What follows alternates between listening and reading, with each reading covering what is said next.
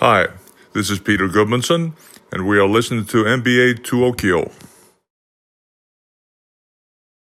Tervetuloa NBA-tuokion pariin. Minä olen Jirka Poropudas ja tänään meillä on vieraana Mikko Heikkilä. Tervetuloa. Kiitos, kiitos. Tämän jakson teemana on kiistapallon monologi. Ja tämä tarina juontaa juurensa Kalle Tammiselta tulleesta kuulijakysymyksestä, joka oli Tuokion 28. jaksossa tammikuussa 2019. Tuolloin Kalle kysyi, että minkä takia Euroopassa ei ole ylösheittoa kiistapallon jälkeen. Ja mä taisin tuossa silloisessa melko lyhyessä vastauksessani lipsauttaa, että haluaisin joskus vetää kiistapalloista kokonaisen oman monologinsa. Ja, ja tota, toinen tekijä, joka tätä on vienyt eteenpäin tätä kyseistä jaksoa, niin on se, että Heikkilä antoi mulle joskus kartanoherrojen treeneissä pitkästä monologista palautetta, että hänelle riitti siinä vaiheessa, kun monologissa kerrottiin, että korista pelataan käsillä. Ja mä ajattelin, että luonnollinen ratkaisu on tietysti kutsua Heikkilä vieraaksi jaksoa, jossa puhutaan pelkästään kiistapalloista.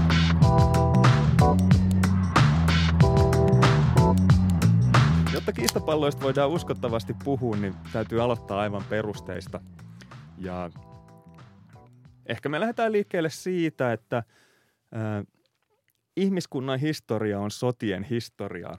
Tai ainakin maksukanava History Channel joskus yritti pivotoida sitä historiateemaansa vähän sotasammaksi toteamalla tai mainostamalla, että history of mankind is history of war. Ja tämä oli kyseisen maksukanavan tekosyy sille, että saivat esittää sotajuttuja 24-7 vaikka alkuperäinen teema oli joku semmoinen, että kerrottaisiin jostain mielenkiintoisista historiallisista aiheista. Ja tosiaan sodankäynti on kyllä ihmiskunnan historiassa melko tärkeässä roolissa, eli esimerkiksi useimmat suuret teknologiset läpimurrot on syntyneet sotateollisuuden tarpeisiin ja, ja tämän lisäksi monet ihmiset tuntuu kaipaavan kilpailua ja taistelua jonkinlaisella hyvin alkukantaisella tasolla. Ja Useat nykyaikaiset joukkueurheilulajit voidaankin nähdä jonkinlaisina nykyaikaisina tulkintoina antiikin ajan sodan käynnistä. Ja tämmöinen rauhanomainen versio sodasta ei suinkaan ole kovinkaan uusi idea, sillä jo muinaiset roomalaiset rakensivat valtavia stadioneja nähdäkseen, kuinka orjat ja kuolemaan tuomitut tappaa toisiaan hiekkakentällä. Ja tietenkään nämä tappaminen ja taistelunäytökset ei sinänsä ollut kovinkaan rauhanomaisia, pikemminkin päinvastoin, mutta katsojille ne oli turvallinen ja viihdyttävä tapa nauttia sotimisesta ilman omaa hengenvaaraa. Ja nykyäänkin, kun mennään kisahallille katsomaan, kun Seagulls pelaa, niin ei mennä katsomaan sitä, että Tuukka Kotti ja Timi Heinonen telottaa siellä vastustajia, mutta ajatus tämmöisestä voimankoitoksesta ja paremmuuden mittaamisesta on täysin sama ja panokset on nykyään vaan hieman erilaiset, että jos ennen vanhaa joltain saatettiin lyödä pääpoikki tai vatsa avata miekalla, niin nykyään sitten haetaan tärkeitä pisteitä, että päästäisiin pudotuspeleihin kotiedun kanssa tai jotain vastaavaa. Ja oleellinen käsite tässä äh, nykyaikaisessa sodan käynnin simuloinnissa eli joukkueurheilussa ovat niin sanotut invaasiopelit. Eli invaasiopeleissä on kaksi joukkuetta, jotka koettaa vallottaa ennalta määritellyn pelialueen osan vastustajaltaan. Eli invasiopeleissä joukkueiden tarkoitus on vallata aluetta vastustajalta ja sitten tehdä pisteitä jollakin tavalla ja samaan aikaan sitten pitää suojella omaa aluettaan ja estää vastustajaa tekemästä pisteitä.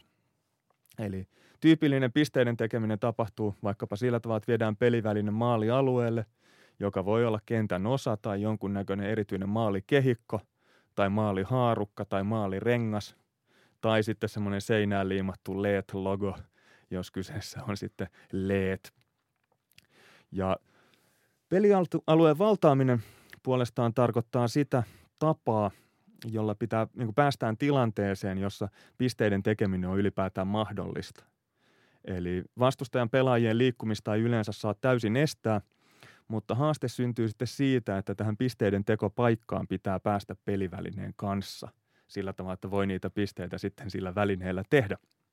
Ja tässä on tiettyjä yhtymäkohtia esimerkiksi semmoiseen arkiseen tilanteeseen, jossa vahvasti linnoitettuun konekivääriasemaan pitäisi saada heitettyä käsikranaatti.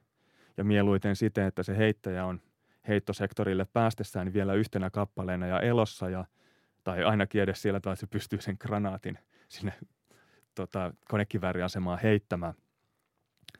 Ee, tässä sitten voi ajatella, että hänen tehtävänsä on niin kuin ikään kuin kuljettaa se käsikranaatti sinne maalintekosektorille ja sitten tehdä se maali.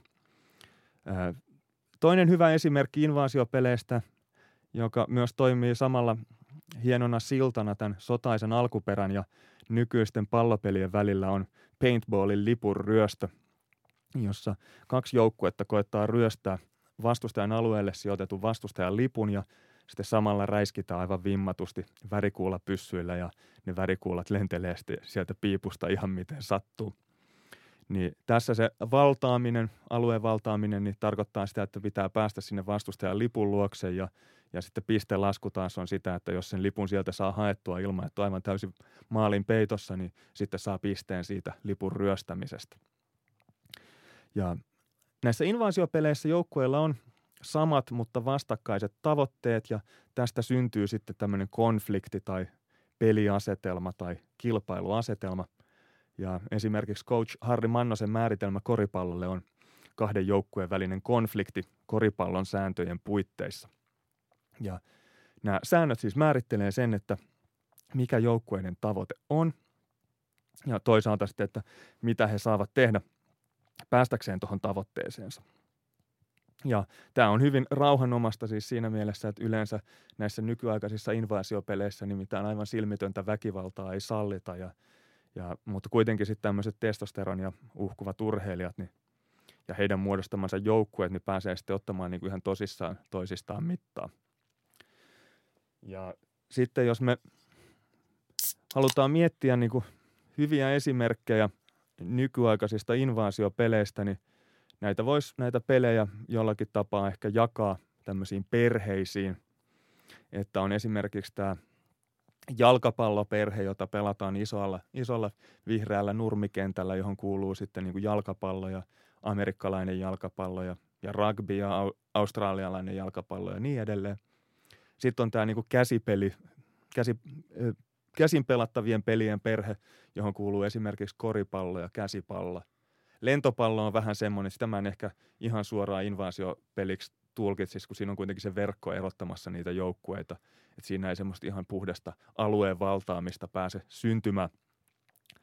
Sitten on mailapelien perhe, johon kuuluu muun muassa lacrosse, maahokki, lätkähoki ja ringettä, joissa sitten niin kuin maata pitkin kulkevaa pelivälinettä niin jonkunnäköisellä kättä pidemmällä esineellä, niin sitten koitetaan sinne maalintekosektorille kuljetella – ja sitten hyvä esimerkki koululiikunnasta on taas sähly, joka on vähän samantyyppinen kuin nämä urheilulajit, mutta enemmän ehkä semmoista ää, yhteistä liikuntaa ja hauskanpitoa. Ja oleellista näissä invaasiopeleissä on se, että tyypillisesti ne on hyvin dynaamisia ja kompleksisia kokonaisuuksia. Eli dynaaminen systeemi tarkoittaa tässä sitä, että tilanne kehittyy ajan kuluessa. Pelaajien ja pelivälineen paikat muuttuu ja se on koko ajan semmoisessa tietyssä muutoksen tilassa se peli.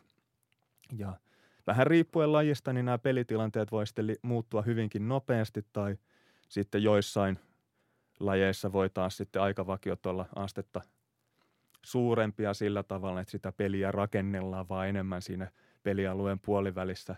Ja sitten joskus saattaa yleisö kohahtaa, kun joku pääsee 15 metristä kokeilemaan onnea ja laukoo sitten kolmanteen kerrokseen sen ton, tota, jalkapallon. Toisaalta sitten tämä, että nämä on kompleksisia nämä systeemit, niin tarkoittaa siis sitä, että ne on systeemejä, joiden käyttäytymisen mallintaminen ja ennustaminen on jo niin kuin sisäsyntyisesti hyvin vaikeaa. Eli kompleksiset systeemit koostuu osasista, jotka sitten vuorot vaikuttaa toistensa kanssa ja ympäristönsä kanssa ja, voisi ehkä jotain, en mä tiedä onko se Aristoteles vai kuka alun perin on sanonut, että kokonaisuus on enemmän kuin osiensa summa. Eli kompleksisen systeemin kokonaisuutta niin ei pysty arvioimaan niitä yksittäisiä osasia tarkastelemalla, vaan oikeasti se on se osaset, jotka vuorovaikuttaa toistensa ja ympäristön kanssa, jotka sitten synnyttää sen koko systeemin rakenteen ja dynamiikan. Ja näissä invaasiopeleissä niin tämä kompleksinen systeemi sitten siis koostuu kummankin joukkueen pelaajista, pelivälineestä, pelialueesta ja jollakin tapaa tietysti myös tuomareista ja katsojista ehkä hieman epäsuoremmin. Ja joukkueen sisällä näillä, näiden pelaajien välisellä vuorovaikutuksella niin joukkueet koettaa sitten päästä parhaaseen mahdolliseen lopputulokseen oman joukkueensa kannalta, eli ensisijaisesti pelaajat koettaa omalla toiminnallaan niin auttaa joukkueensa voittoon, mutta samalla he koettavat myös omalla toiminnallaan auttaa joukkuetovereitaan auttamaan joukkueensa voittoon. Ja sitten se, miten nämä pelaajat tukee toinen toisiaan, niin vähän riippuu pelaajatyypeistä ja lajista ja niin edelleen. Sitten on tietysti olemassa pelaajia, jotka pelaa puhtaasti omaan pussiinsa. Jokaisella on ollut joskus semmoinen joukkuekaveri, jota kiinnostaa ne omat tehdyt pisteet enemmän kuin se joukkueen voittaja. Esimerkiksi jalkapalloilija Mikael Miglu Forssell on joskus sanonut, että jos voitamme, mutta mä en saanut maalia, niin tunnen epäonnistuneeni. Mikä voi ehkä tietyissä peleissä ja tietyissä rooleissa jopa olla ihan perusteltua, mutta itse en ole koskaan hirveästi arvostanut esimerkiksi korispelaajia, jotka murjottaa voitetun pelin jälkeen, jos ne on itse pelannut heikosti. Toisaalta sitten tässä invasiopelien rakenteessa niin joukkueiden välilläkin on oma vuorovaikutuksensa, jossa joukkueet koettaa aktiivisesti sotkea vastustajansa aikeita. Eli Invasiopeleissä vallitsee nollasumma peli, mikä tarkoittaa sitä, että jos toinen tekee maali, niin se on toiselta pois ja, ja kaikki hyvä, mitä toinen joukkue saa osakseen, niin on siltä toiselta joukkueelta pois. Ja tästä syntyy sitten tämmöinen kilpailuasetelma, jossa nämä joukkueet yrittää kynsin hampain saada jonkunnäköistä etua vastustajansa yli. Ja vastaavasti sitten, kun joukkue tekee jonkunnäköisiä toimintoja tai ratkaisuja – niin ne johtaa sitten vastustajan reaktioon, niin kuin vastareaktioon, joka sitten taas johtaa tämän alkuperäisen joukkueen vastareaktioon. Ja siitä tulee tämmöinen niin kuin toistettu peli tai toistettujen ratkaisujen sarja, jossa sitten nämä yrittää niin kuin asemoida itseään parempaan asemaan nämä joukkueet suhteessa vastustajaan. Sen lisäksi invaasiopeleissä niitä Ottelu usein jakautuu erilaisiin vaiheisiin, jossa joukkueet joko hyökkää kohti vastustajan maalia tai puolustaa omaa maaliaan tai tavoittelee pelivälinettä omaan hallintaansa. Ja ylipäätään niin, tai invaasiopeleissä niin tota, on hyvin paljon semmoisia yhteneviä piirteitä, jotka niin kuin tavallaan on kaikille näille lajeille universaaleja. Esimerkiksi hyökkäyksessä niin täysin valideja tavoitteita – oikeastaan missä tahansa edellä mainituissa lajeissa, niin on se, että säilytä pelivälineen hallinta tai vältä ja harhauta puolustavia pelaajia tai pyri luomaan pelitilaa joukkuetovereille tai luomaan pelitilaa itsellesi ja ylipäätään niin kuin hyökkää, lä, lä, etene kohti vastustajan maalia.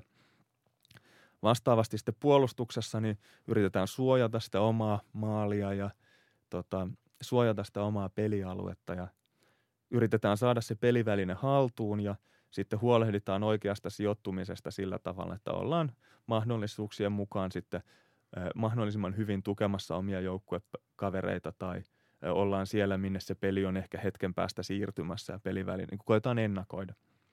Vastaavasti sitten peitetään puolustettavaa pelialuetta ja koetetaan ennakoida vastustajan liikettä. Tämä pätee ihan suoraan niin kuin tota, lätkään, leettiin, koripalloon, kaikkiin edellä mainittuihin lajeihin.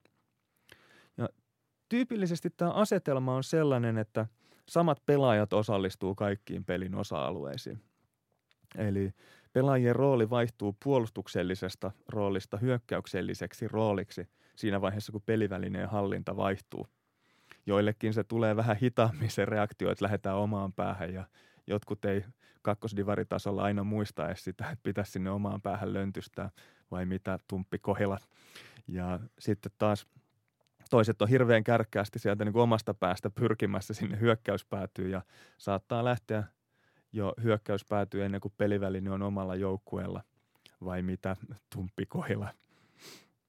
Ja tietenkin pelaajien roolitukset sitten joukkueen sisällä voi vaihdella, mutta yleisesti ottaen ne on ne samat kaverit, jotka koettaa tehdä maaleja Ja sitten kun epäonnistuu siinä, niin koettaa saada pelivälineen takaisin ja estää vastustajaa tekemästä maalia.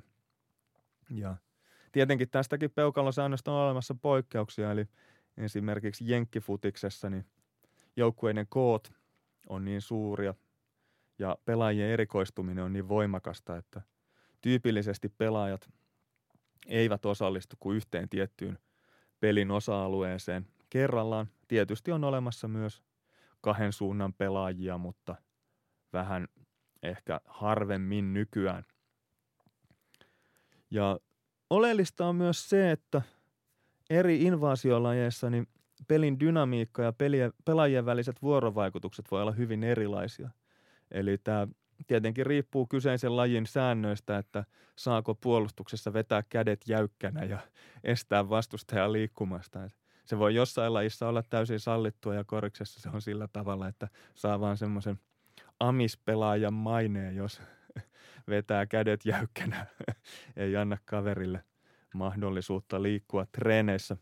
Matsissahan tietenkin tuomarit ottaa tämmöiset pois, jos sääntöjä rikotaan. Mutta joka tapauksessa niin tutkimusten mukaan eri invaasiopelien välillä niin strategioilla, taktiikoilla ja pelikuvioilla on hyvin paljon yhteistä. Eli niin kuin yli invaasiopelien rajojen, niin ää, esimerkiksi tämä, että jos joku on ollut liikkatunnilla hyvä fudiksessa, niin kyllä se sama kaveri on varmaan jonkunnäköistä pallosilmää osoittanut sitten koriksessakin ja niin edelleen. Ja varsinkin jos nuorempana harrastaa useampia invasiopelejä, niin nämä harrastukset varmasti tukee toisiaan ja – ja on väitetty myös, että terassikauden harjoittelussa niin toisten lajien kokeilemisesta voi olla hyötyä ja niistä voi saada semmoista lisänäkemystä sitten siihen omaan päälajiinsa. Sitten on tietystikin joitakin onnistujia, jotka on esimerkiksi Suofudiksen MM-kisoissa teloneet polvensa sillä tavalla, että ovat missanneet lähes koko syyskauden kakkosdivarissa tai eräskin kopissa myhäilevä kaveri taisi fudisveskana jossain ihme 6 plus 1 puulaakisarjassa niin murtaa ranteensa sillä tavalla, että taas oli syyskausi uhattuna. Eli vähän ehkä sen oman terveyden ja kondiksen mukaan sitten, että ei aina kannata kaikkein rajuimpia lajeja ottaa siihen oheislajiksi kesällä, varsinkaan jos kilometrejä meinaa mittarissa olla. Joo, ehkä vähän kaukaa lähdettiin liikkeelle, ei olla vielä niin kuin edes lähestytty niitä kiistapalloja, mutta semmoista tämä on, kun asioista puhutaan. Se, minkä takia tässä piti näitä erilaisia invaasiolajeja näin kautta rantain kuvailla, niin on se, että vaan erilaisten lajien listauksen ja tämmöisten yleisten piirteiden käsittelyn kautta niin päästään pohtimaan sitä, että minkälaista on – pelivälineen hallinta erilaisissa joukkuelajeissa ja invaasiopeleissä. Eli määritelmän mukaanhan peliväline voi kerrallaan olla korkeintaan toisen joukkueen hallussa. Eli semmoisia tilanteita ei ole, jossa kumpikin joukkue samanaikaisesti hallitsee sitä pelivälinettä. Et, tai itse en ainakaan muista semmoisia niin flipperityylisiä multiball-lajeja, joissa pelataan. Ehkä joskus treeneissä on junnuna kokeiltu sitä, että vedettäisiin useammalla pallolla samaan aikaan ja on saattanut joskus kartanoherrojen treeneissäkin ehdotella sellaista, että vedettäisiin useimmilla palloilla ja, tai johonkin eri koreihin vaikkapa märskyssä aikoinaan, kun oli treenit, niin siellä oli niitä koreja koko sali aivan tukossa, niin olisi sillä tavalla, että olisi pääkorit, joista saisi enemmän pinnoja sivukoreista vähän vähemmän, mutta yleisesti ottaen noita pelivälineitä on vain yksi. Ja se voi olla toisen joukkueen hallussa tai sitten se voi olla jollakin harmaalla alueella, eli voi vallita tämmöinen epäselvä tilanne, että on vaikea sanoa, että kummalla jengillä se, se pallo oikeasti on – ja näitä epäselviäkin tilanteita on, on oikeastaan kahdenlaisia. On tämmöisiä tota, liiasta etäisyydestä seuraavia epäselviä tilanteita, että jos se peliväline on, ää, joo mä en tarvi vielä, kiitos. Niin tota, jos se peliväline on hirveän kaukana kaikista pelaajista, niin silloin se ei voi olla kenenkään pelaajan hallussa. Eli esimerkiksi tämmöinen tilanne, jossa kummankin joukkueen pelaajat juoksee kilpaa irtopallon perässä, niin se, voi hyvin, se on hyvin tyypillinen tilanne vaikka fudiksessa, jossa on epäselvää, että kenellä se pallo todennäköisimmin seuraavaksi on. Mutta sitten tämän liiallisen etäisyyden lisäksi myös liiasta läheisyydestä voi seurata epäselviä pallonhallintatilanteita ja hyvä esimerkki on esimerkiksi sellainen, jossa pelaajat kaivaa kilpaa kiekkoa lätkäkaukalon nurkassa ja hirveä kahvaaminen käynnissä, niin, niin tota, siinä he ovat yksinkertaisesti kaikki liian lähellä sitä kiekkoa, jotta voidaan sanoa, että, tai ei voida sanoa silloin, että kenen hallussa se kiekko oikeasti onkaan. No sitten vähän eri invaasiopeleissä, niin tämä pelivälineen hallinnan varmuus ja, ja sen vaikutukset taktiikkaan niin on hyvin, hyvin tärkeitä. Eli ajatuksen tasolla homma menee niin, että jos sen pelivälineen hallitseminen on helppoa ja sitten, ja sitten sen tota, vastustajalta riistäminen on hyvin vaikeaa, niin pelaajat voi silloin tämän pelivälineen kanssa kentällä toimia melko vapaasti. Ja tarkoittaa siis sitä, että heillä ei ole jatkuvaa pelkoa siitä, että peliväline karkaa heiltä tai että vastustaja sen ottaa heiltä pois. Niin tällöin tämän joukkueen muodostaman kokonaisuuden yhteispeliä niin voidaan suunnitella huomattavasti tarkemmin, kun tähän pelivälineen kontrolliin voidaan luottaa.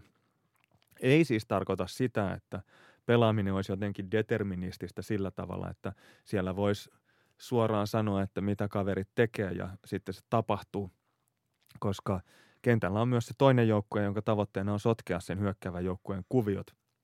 Mutta peleissä, joissa tämä peliväline pysyy hyvin sitä hallitsevan joukkueen hallussa, niin valmentajat voi asettaa joukkueelleen monimutkaisempia taktisia tavoitteita ja ohjata pelaajien yhteispeliä yksityiskohtaisemmalla tasolla. Eli he voivat niin kuin sanoa, antaa hyvinkin tarkkoja ohjeita siitä, että miten tehdään ja milloin tehdään. Jos taas tämä pelivälineen hallitseminen on hyvin vaikeaa ja sitten se riistäminen vastustajalta puolesta on hyvin helppoa, niin tämä peliväline rajoittaa pelaajien toimintaa sen kanssa – ja valmentajat joutuu sitten asettamaan ehkä matalampia tavoitteita ja yksinkertaisempia tavoitteita sille joukkueelleen ja, ja pelissä on huomattavasti voimakkaampi satunnainen komponentti, kun se pallo yhtäkkiä karkaakin jalasta tai se viedään joltain kädestä tai joku taklataan täysin tajuttomaksi, kun sillä näytti olevan hyvät saumat lähestyä maalialuetta. Niin tämmöisissä peleissä niin pelaajien yhteispeli painottuu enemmän – tämmöiseen korkeamman tason sijoittumiseen ja yksittäisiin pelitapahtumiin reagointiin. Eli tiivistäen voisi sanoa, että joskus puhutaan askelmerkki koriksesta, jossa siis valmentaja on piirtänyt hyvin tarkat setit ja siellä sitten tämmöiset tota, äärimmilleen koulutetut pelaajat juoksee sitten askelmerkkien mukaan just sillä tavalla ja juuri silloin, kun valmentaja heidän haluaa jotain tekevän – mutta sitten ei taas ole olemassa askelmerkki futista, jossa valmentaja olisi etukäteen piirtänyt hyökkäyksiä, että tällä tavalla tehdään ja sitten homma tyssää ensimmäiseen pallon haltuunottoon tai, tai siihen, että joltain karkaa pallo vähän liian kauas ja puolustaja pystyy sen taklaamaan itselleen. No tietenkin Fudiksessakin on erikoistilanteita ja ne on oma asia erikseen, koska niissä on sitten sitä aikaa sommitella se kuvio kuntoon ja sitä ei saa sitä vaparia vastustaja tulla hakemaan ennen kuin se on annettu, niin semmoisissa tilanteissa tietenkin pystytään sitä enneltä sovittuja settejä toteuttamaan. Ja se, miten tämä sitten tämä pelivälineen hallinnan varmuus eri lajeissa määräytyy, niin sehän juontaa suoraan näiden lajien säännöistä. Ja näissä säännöissä sitten tehdään tietynlaisia trade-offeja tai kompromisseja sen suhteen, että saadaan sitten säädettyä sitä pelin dynamiikkaa just semmoiseksi, kun halutaan sen olevan. Eli säännöissä voidaan rajata erilaisia tekijöitä, jotka siihen peliin vaikuttaa. Hyvänä esimerkkinä on pelaajien ja pelivälineen vuorovaikutus ja esimerkiksi vastaus kysymykseen, että saako siihen palloon koskea käsillä. Et jos siihen saa koskea käsillä, niin pelaaminen on jonkunlaista ja jos ei saa, niin pelaaminen on sitten taas hyvin erilaista. Ja vastaavasti sitten se, että ää, minkälaisia rajoituksia kohdistuu tähän pelivälinettä käsittelevään pelaajaan. Eli säännöissä voidaan sanoa, että, että saako pallo kädessä juosta vai ei, tai kuinka monta askelta saa pallon kanssa olla, tai kuinka monta sekuntia sitä saa pitää kädessä ennen kuin siitä pitää luopua. Eli tämmöisillä säännöillä voidaan sitten niin kuin joko motivoida pelaajia luopumaan pallosta nopeammin, jos siinä on joku aikaraja, niin kuin esimerkiksi käsipallossa. Tai sitten voidaan estää semmoinen ihan niin kuin täysin pysäyttämätön juokseminen pallon kanssa esimerkiksi sillä tavalla, että sallitaan gather step ja sitten kaksi askelta tai miten se koriksen askelsääntö nykyään meneekään. Sen lisäksi sitten tota, pelivälinettä tavoitteleviin pelaajiin kohdistuvat rajoitukset säännöissä, niin määrittää hyvin paljon sitä, että mille se peli sitten loppujen lopuksi näyttää. Et esimerkiksi, että saako pallolliseen pelaajaan koskea ja millä tavalla, niin se määrittää hyvin paljon sitä, että minkälaisesta lajista loppujen lopuksi sitten on kyse. Ja saako ottaa ihan täysillä vauhtia ennen kuin törmää toiseen ja vetää kypärällä sitä naamariin, niin, niin sitä harvemmissa lajeissa taidetaan sallia, niin joku raja on kyllä kaikissa lajeissa – että ihan semmoista silmitöntä turpaa vetoa ei tämmöisissä invaasiopeleissä ja pallopeleissä niin nykyään yleensä hyväksytä. Sitten säännöissä voi olla myös pelaajien yleiseen liikkumiseen liittyviä rajoituksia, eli ei vaan se, että saako sen pelivälineen kanssa juosta, mutta myös sitten se, että, että esimerkiksi ketkä pelaajat saa mennä tuon annetun rinkulan sisäpuolelle. Esimerkiksi käsipallossa on se kaari, jonka sisällä saa vaan veskari olla – jolla sitten niin kuin annetaan puolustukselle edes jotain mahiksi ja estää vastustajaa tekemästä maalia. Vastaavasti sitten koriksessa niin säännöissä määritellään, että kauanko siinä yhdessä suorakaiteessa saa seistää, eli kolmen sekunnin säännöllä niin rajoitetaan kaikkein isoimpien pelaajien korjalle parkkeeraamista.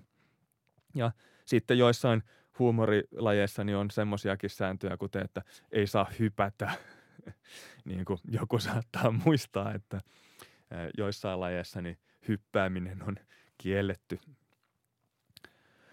Ei mennä siihen sen syvemmälle. Mutta sitten näiden lajien kiinnostavuuden kannalta on, on hyvin tärkeää, että nämä säännöt on oikeanlaisessa tasapainossa.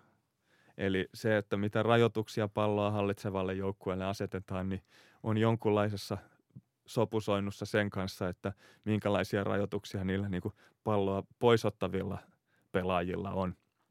Että tavallaan olisi ehkä ihan mielenkiintoista katsoa semmoista peliä, jossa pelaajat saa juosta pallo kainalossa, mutta puolustajat ei saa koskea niihin hyökkääviin pelaajiin. Mutta sitten siitä tulee ehkä vähän toisteista, kun kaverit juoksentelee.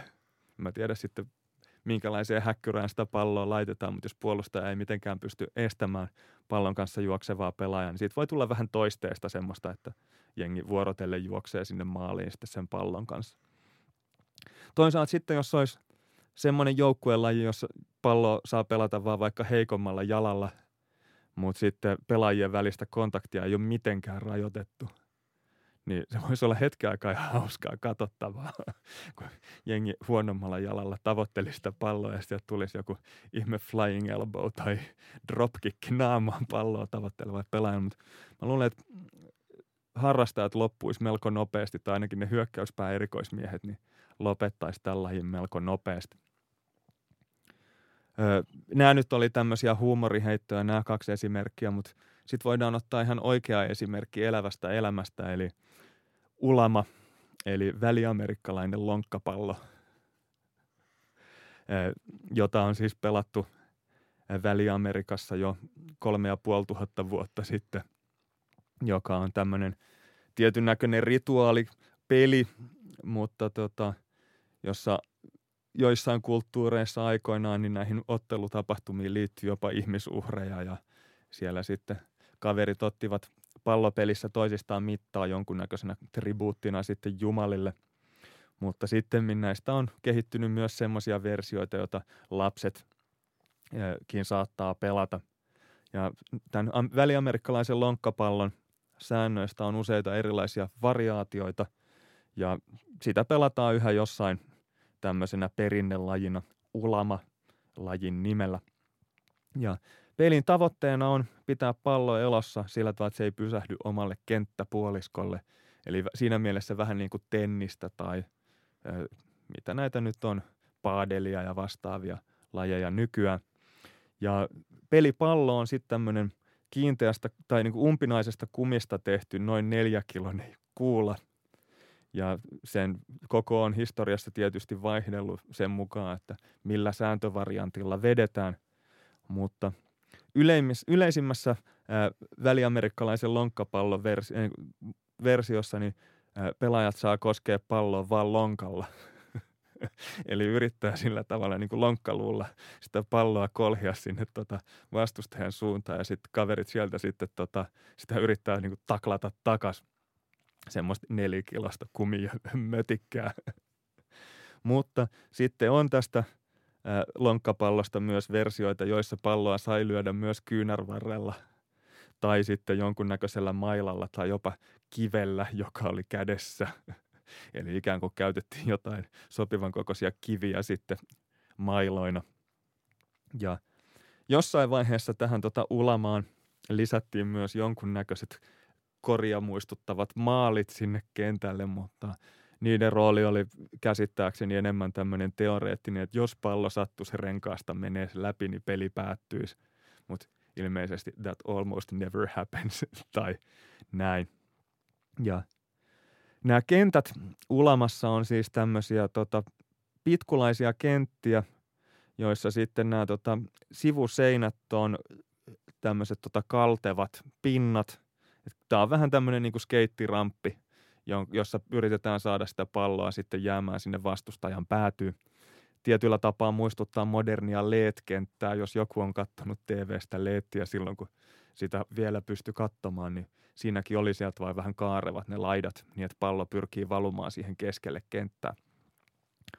Ja mä oon muutaman tuommoisen tota videon ulamapallottelusta nähnyt ja mä sanoin, että pelin dynamiikka on poikkeuksellisen epäonnistunut. Eli se, että on se nelikiloinen kuula ja vain ja ainoastaan lonkalla saa niin kuin, mitä mä, tanssia sitä palloa sinne toiseen suuntaan, niin se vaikuttaa ihan hauskalta niin kauan, kun se pallo pysyy niin kuin oikeasti elossa, mutta sitten kun se kuolee vähänkään maahan ja sitten kaverit menee nyhjäämään siihen niin kuin mahalleen sen niin kuin jämähtäneen pallon viereen ja yrittää nylkyttää sitä sinne vastustajan päätyä kohti, niin se näyttää joltain semmoiset ilmajörnimisen SM-kisalta tai joltain se peli ja se ei ole kauhean innostavaa katsottavaa. Eli voisi sanoa, että jos jonkunnäköistä modernia peliä yrittää luoda, niin se on huono idea, että pelataan semmoisessa skeittirampissa, semmoisilla halvoilla muovitötteröillä, joihin pitää käsin ottaa semmoinen pieni pallo ja sitten yrittää heittää sitä sinne LED-maaliin. Mutta sekin on toinen huono idea, on vähän samantyyppinen kenttä ja nelikilonen umpikuula, jota vaan lonkalla saa niin kuin jytkyttää sinne toiseen suuntaan tai ainakaan tämmöiset pelit ei ole kauhean yleisöystävällisiä. Eli sitten jos mietitään, että no minkälaisilla säännöillä sitten näissä niin kuin suositummissa lajeissa näitä tätä balanssia on tavoiteltu, niin ensimmäisenä voitaisiin miettiä käsillä pelattavia lajeja. Eli käsillä pelattavissa lajeissa niin pallonhallinta usein on hyvin selkeää ja varmaa, että se on jonkun kädessä ja kaveri – joitain kakkosdivarisenttereitä lukuun ottamatta, niin pystyy siitä niin kuin pitämään kiinni ilman, että kenenkään tarvitsee niin pelätä pallonhallinnan tai henkensä puolesta. Ja oleellista tässä käsien ja pallon vuorovaikutuksessa on se, että se on tämmöistä kolmen vapausasteen samanaikaista pelivälineen hallintaa. Eli sitä palloa voidaan niin kuin hallita sekä ylös-alas suunnassa että sivusuunnassa, mutta myös niin kuin – syvyyssuunnassa eli itsestä poispäin ja itseään kohti. Ja siis palloa voi puristaa ja sitä voi vetää itseään kohti, eli peliväline seuraa kättä. Ja tämä on oikeasti ihan merkittävä juttu, koska esimerkiksi jalalla tai useilla mailoilla niin tota, voi olla hyvin, niin voi työntää pelivälinettä yhteen suuntaan kerrallaan. Ja sitten jos haluaa niin kuin vetää sen takaisin, niin täytyy joko siirtää jalka tai mailla sen pallon toiselle puolelle. Eli siinä mielessä kaverit, jotka pelaa käsillä, niin tota, he ovat hyvin etuoikeutetussa asemassa näihin tota, maila- ja jalkapeleihin tota, innostuneita pelaajia kohtaan.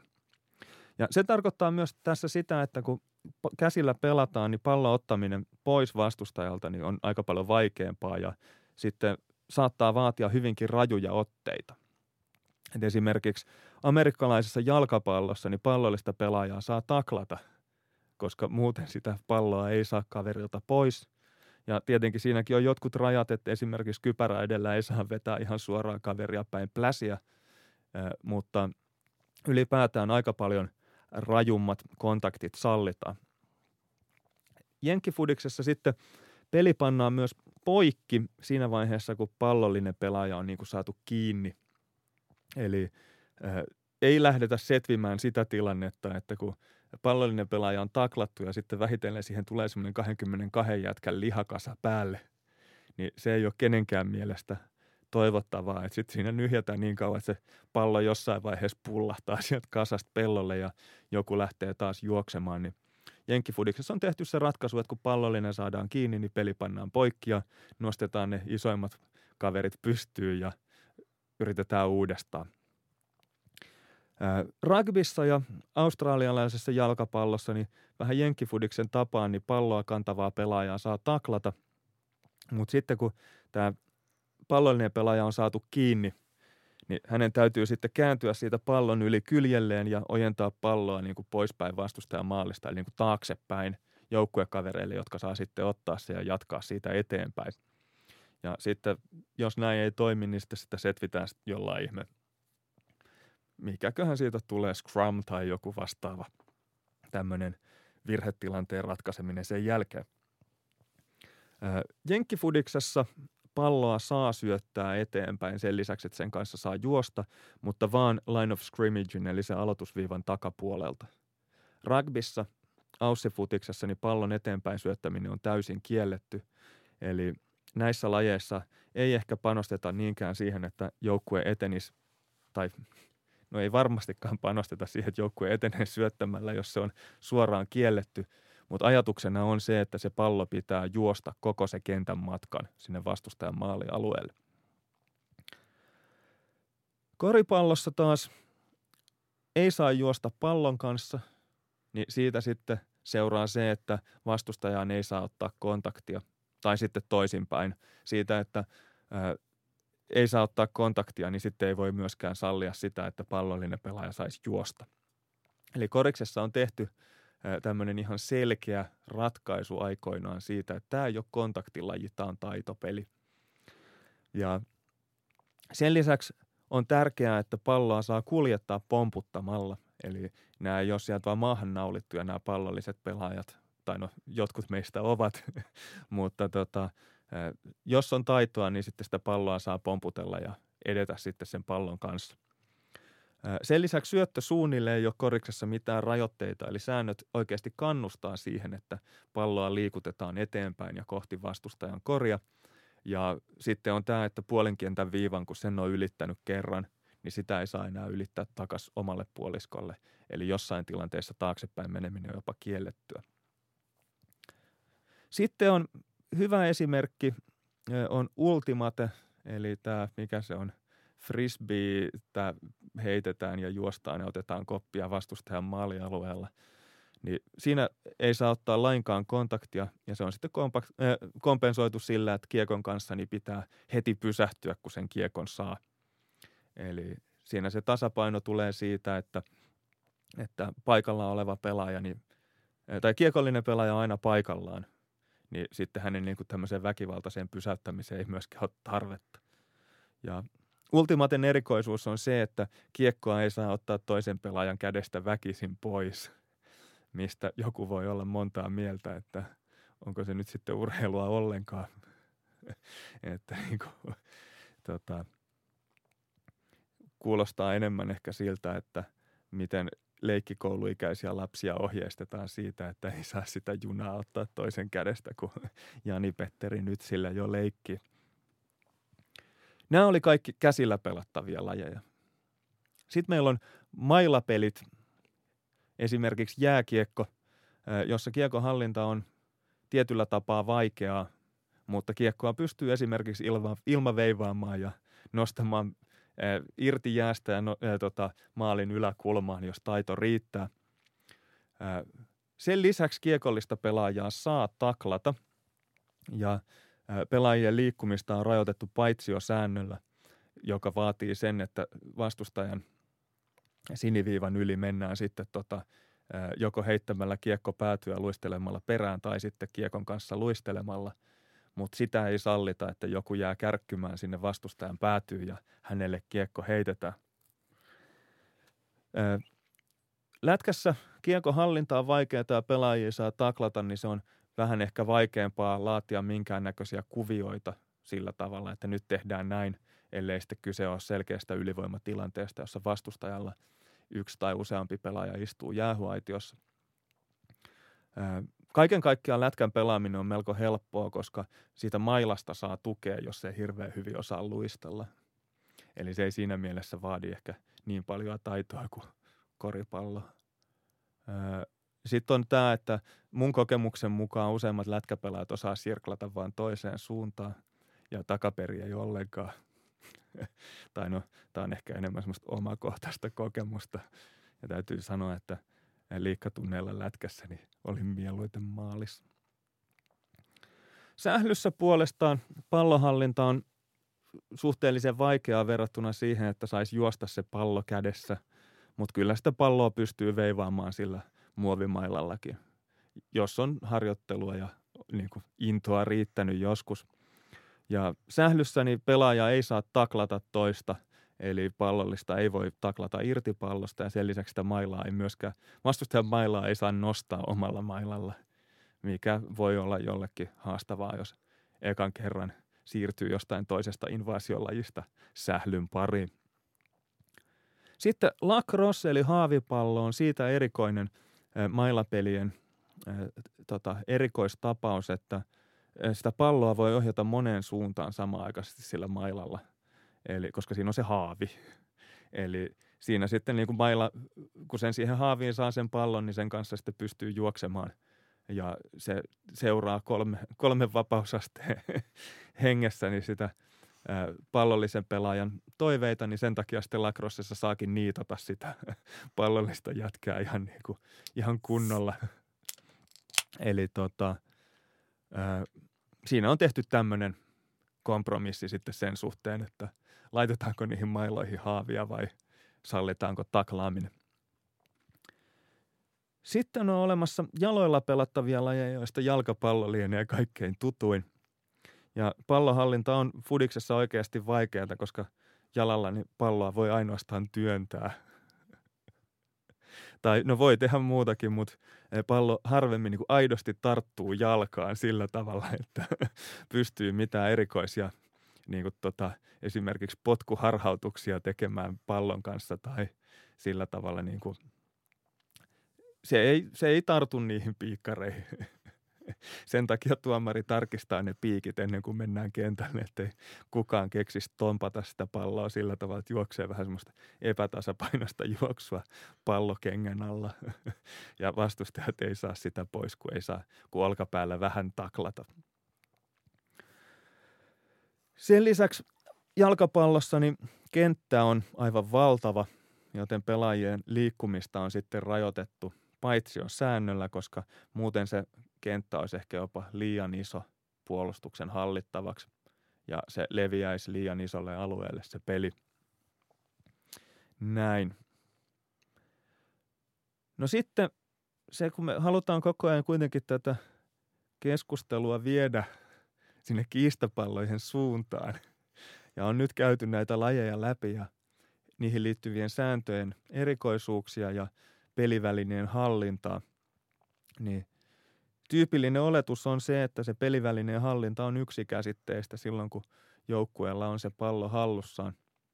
Mutta sitten jos on tämmöinen kiistetty pelivälineen hallinta, eli kiistapallotilanne, eli joskus useampi pelaaja voi saada otteen pelivälineestä samanaikaisesti ja ää, sitten se tilanne täytyy ratkoa jollakin tavalla.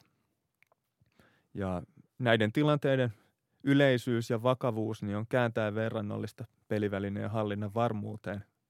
Eli semmoisissa lajeissa, jossa tota, pallosta on hyvä, helppo pitää kiinni, niin voi syntyä tilanteita, jossa tässä kiinnipitämissaumassa on kaksi kaveria, jotka sitten pitää tiukasti siitä pallosta kiinni. Ja toisaalta sitten tota, kaksi kaveria, jos pitää pallosta tiukasti kiinni, niin todennäköisesti siinä menee hetki, että se saadaan setvittyä se, että kummalle se pallo jää.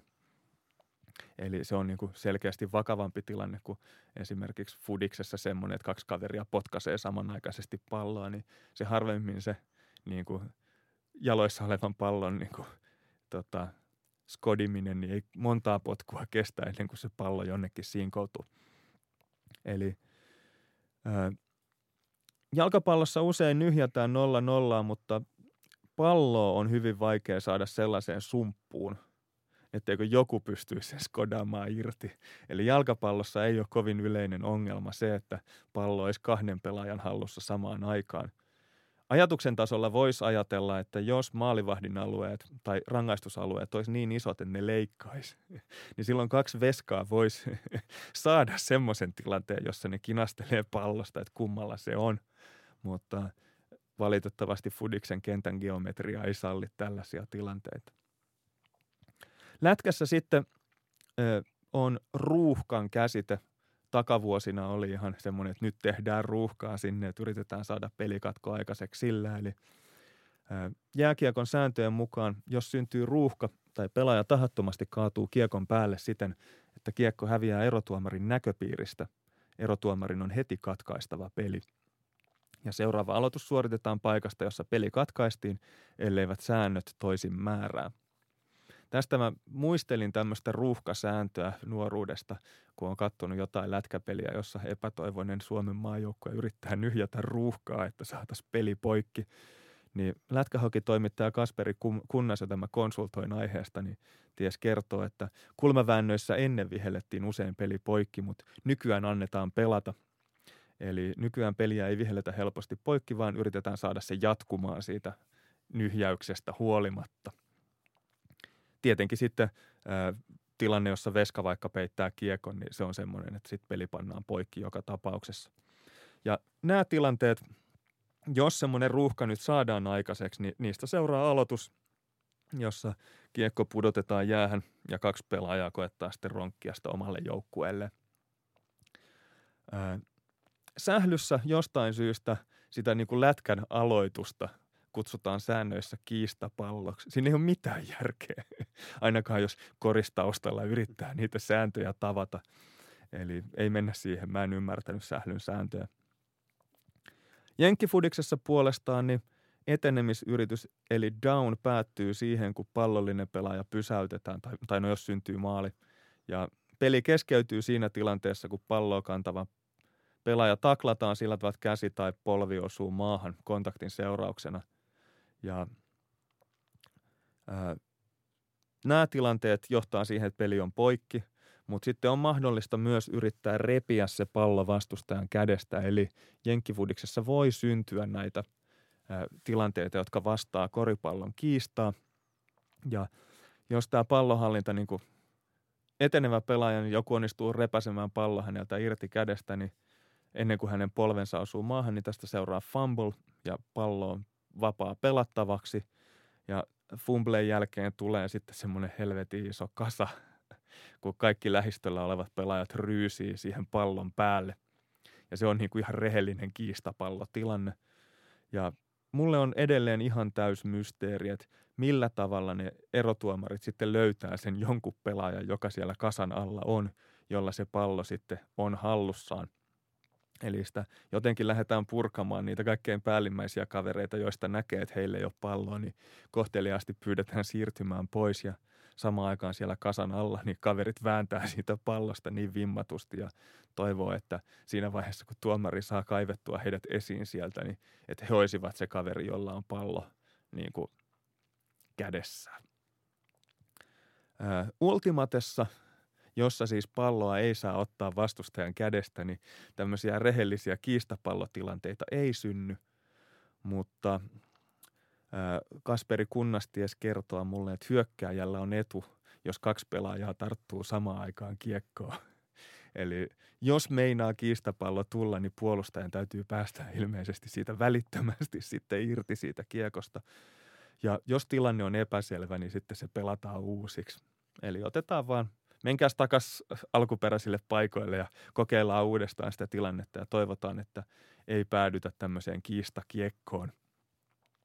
Sitten aina on mahdollista, että huutaa foul siinä vaiheessa, kun tuntuu, että kiekkoa on menettämässä ja siihen sitten toinen kaveri voi kontrata huutamalla injury ja sitten setvitä, että mitä sen jälkeen tapahtuu. Eli ultimate on siitä erikoinen laji, että ultimatessa ei edes ole olemassa erotuomaria, joka näitä kiistapallotilanteita tai kiistakiekkotilanteita voisi olla katkomassa ja siinä mielessä laji vaatii harrastajiltaan semmoista tiettyä moraalista selkärankaa, joka ainakin itselleni kuulostaa hyvin vieraalta. Sitten on leet. Mulla ei ole mitään käsitystä, voiko leetissä olla kiistapalloja. Se on ihan tunnettu juttu, että se pallo ei pysy siinä muovikourussa, ellei sitä toisella kädellä pidä.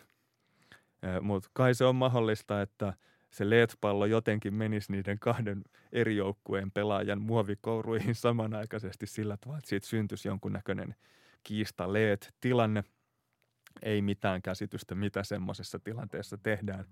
En myöskään enää löytänyt Leetin virallisia sääntöjä mistään. Ehkä toinen joukkue vetää jonkun mental shotin siinä vaiheessa.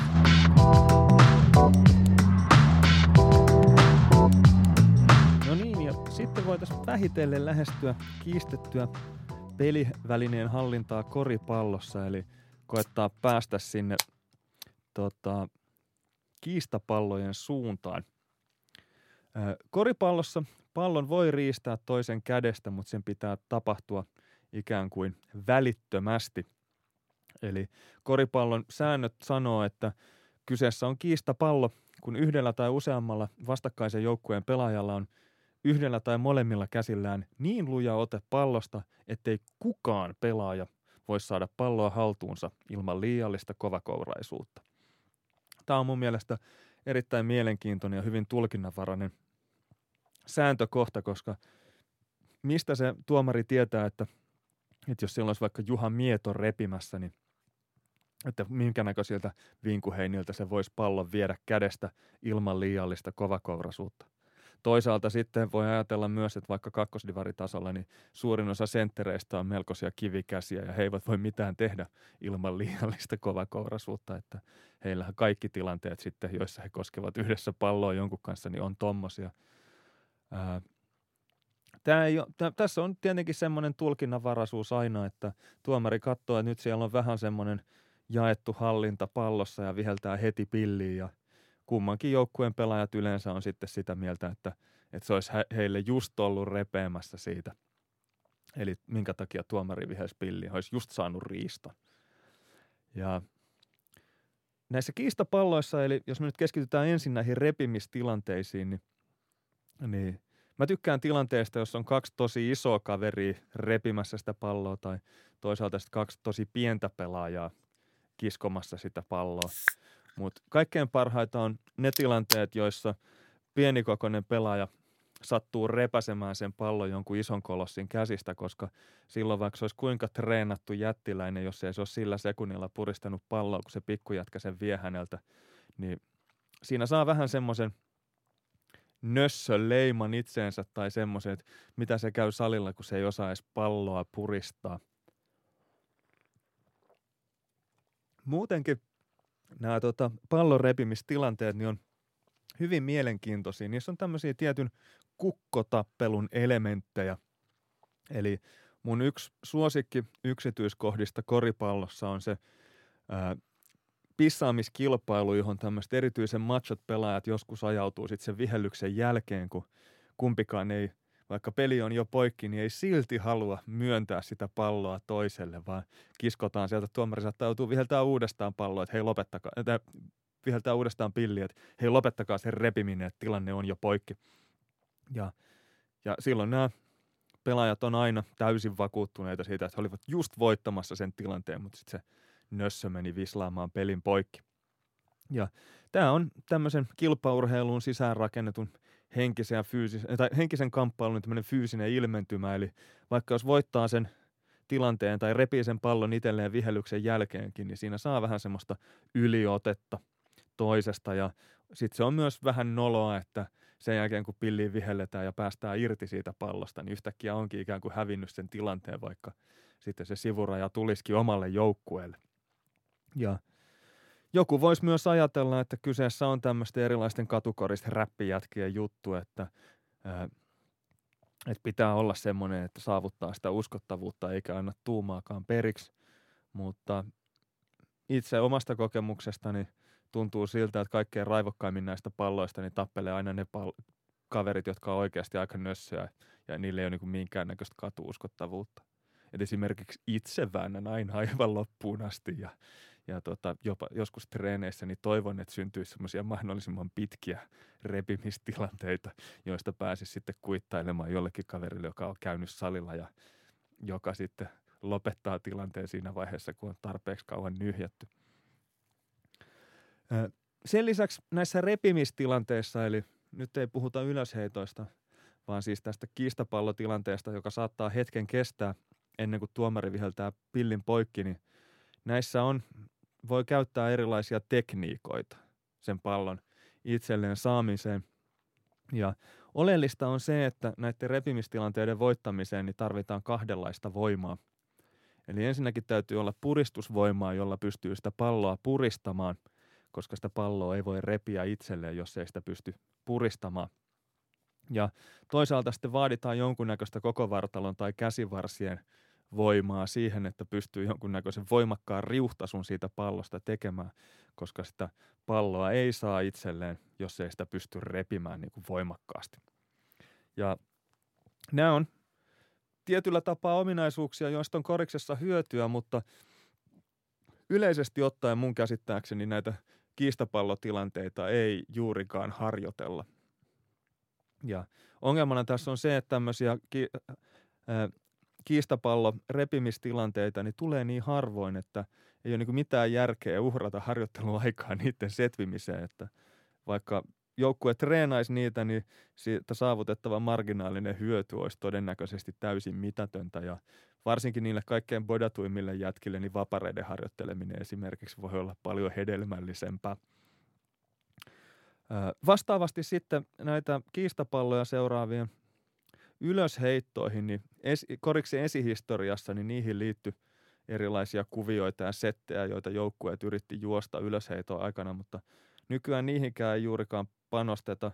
Osittain sen takia, että niitä esimerkiksi Fibhan säännöillä niin ylösheittoja on yksi silloin matsi alussa, niin ellei nyt tuo, Tuomas Iisalon suosikki yksin läpikarkaamista lasketa, niin – jos vastustajalla ei ole ketään varmistamassa, mutta niin kauan kuin kumpikin joukkue laittaa yhden kaverin omalle vapariviivalle, niin hyvin harvoin niistä ylösheitoista mitään aivan mullistavaa etua saadaan tai haetaan. Tietenkin se voisi olla hyvä, että joukkueella olisi joku semmoinen pikasetti, jolla voitetusta ylösheitosta niin saataisiin saman tien kolkki vaikka ilmaa.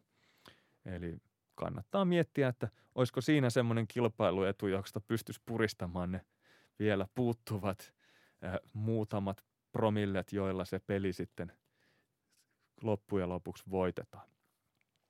Mutta sitten noissa repimistilanteissa niin herää tietenkin kysymys, että mitä niissä tilanteissa pitää tehdä, jos voimaa ei ole ja tekniikkakaan ei riitä. Eli että mit, mitä on niin mun omat suosikkitekniikat näihin riista, äh, tota, kiistapallotilanteisiin. Niin ensimmäinen on tietysti se, että – on tämmöinen niin aikidotyylinen ajanpelu, että kun se toinen kaveri repii, niin annetaankin vaan löysää ja pidetään huoli, että oma ote ei irtoa siitä pallosta. Eli ikään kuin haetaan tasapeliä ja yritetään pitkittää se tilanne siihen, että tuomari viheltää pelin poikki, koska silloin siitä sitten joko seuraa ylösheitto tai näillä Fiban säännöillä, joilla itse pelaa, niin sitten voi saada sivurajan tai vähintään saa käännettyä sen pallonhallintanuolen osoittamaan omaan suuntaan.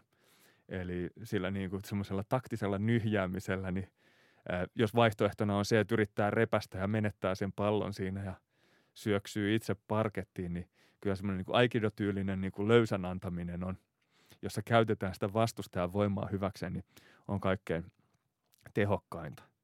Sitten yksi on semmoinen, mitä mä treeneissä usein yritän tehdä, että yrittää pakottaa vastustajan sivurajan yli, että jos se tilanne on vaikka korin alla siinä kolmessa sekunnissa päätyrajan läheisyydessä, niin, niin kun vastustaja repii sillä pallolla, niin itse yrittää aktiivisesti työntää sillä pallolla vastustajaa kohti sivurajaa ja sitten viime tingassa päästään irti sillä, että kaveri niin kävelee sen pallon kanssa ulos kentältä. Ja Tämä on tota, semmoinen, joka toimii treeneissä paremmin kuin matseissa. Mutta treeneissä siitä saa kyllä parhaat naurut, jos pystyy jonkun, varsinkin jonkun isomman jätkän niin harhauttamaan siihen, että se astuu viivalle kiistapallotilanteessa ja itse päästään irti niin, että saa siitä sitten niin voittaa sen tilanteen ehkä hieman konnamainsin keinoin. Toinen vaihtoehto on sitten se, että yrittää pakottaa vastustajan askeleisiin – Eli jälleen kerran antaa sen voimakkaamman pelaajan vetää ja menee hänen kanssa mukaan, niin kuin lähtee mukaan ja antaa vaan lisää vauhtia sillä tavalla, että toivoo, että se niin kuin kahden pelaajan muodostama kokonaisuus niin lähtisi liikkeelle ja sitten yhtäkkiä päästään pallosta irti ja toivoo, että kaveri ei saavuta tasapainoa riittävän nopeasti ja ottaa askeleet. Eli kävelee sen pallon kanssa. Ja idiksenä on siis se, että ensin kävellään yhdessä ja sitten jossain vaiheessa päästään irti ja kaveri käveleekin yksin pallon kanssa ja sitten Tilanteeseen kuuluu myös olennaisesti se, että huutaa askeleita, askeleita ja sitten osoittaa sormella niitä, kun kaveri jalat tikkaa, kun se yrittää hakea tasapainoa. Ja tämä on semmoinen temppu, joka toimii paremmin matseissa kuin treeneissä, koska matseissa saattaa olla erotuomari, joka siihen niin kuin menee siihen huutamiseen ja katsoo, että nythän se käveli pallon kanssa. Treeneissä harvemmin kukaan ihan noin tarkasti sääntöjä noudattaa – sitten joskus junnumpana, kun kellään ei oikein ollut vielä voimaa joitain joukkuetovereita lukuun ottamatta, niin jotkut käytti semmoista tekniikkaa, jossa pudottautuivat maahan sen pallon kanssa niin kuin repimisen sijasta, eli koettivat hyödyntää painovoimaa oman voimansa tukena.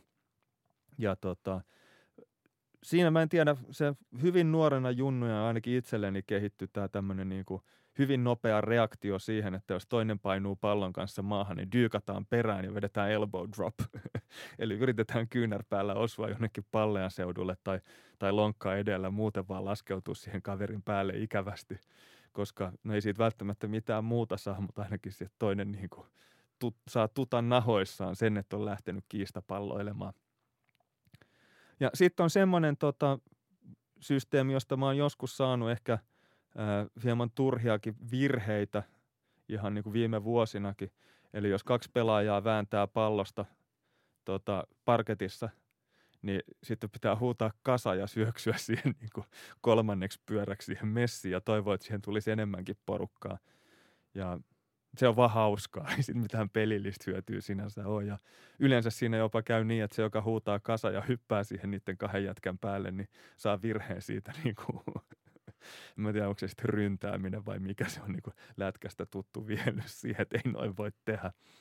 Mutta sen verran uralla tullut henkilökohtaisia virheitä kerättyä, että niistä nykyään toivoo, että saisi jonkun huumorivaikutuksen kanssa aikaiseksi. Mutta joo, jos ei sitä sitten kyetä sitä repimistilannetta välittömästi ratkaisemaan ja tuomari toteaa, että kukaan ei pysty saamaan palloa tästä tilanteesta ilman liikaa kovakourasuutta, niin sitten peli vihalletaan poikki ja sitten pitää päättää, että kenelle se pallo annetaan.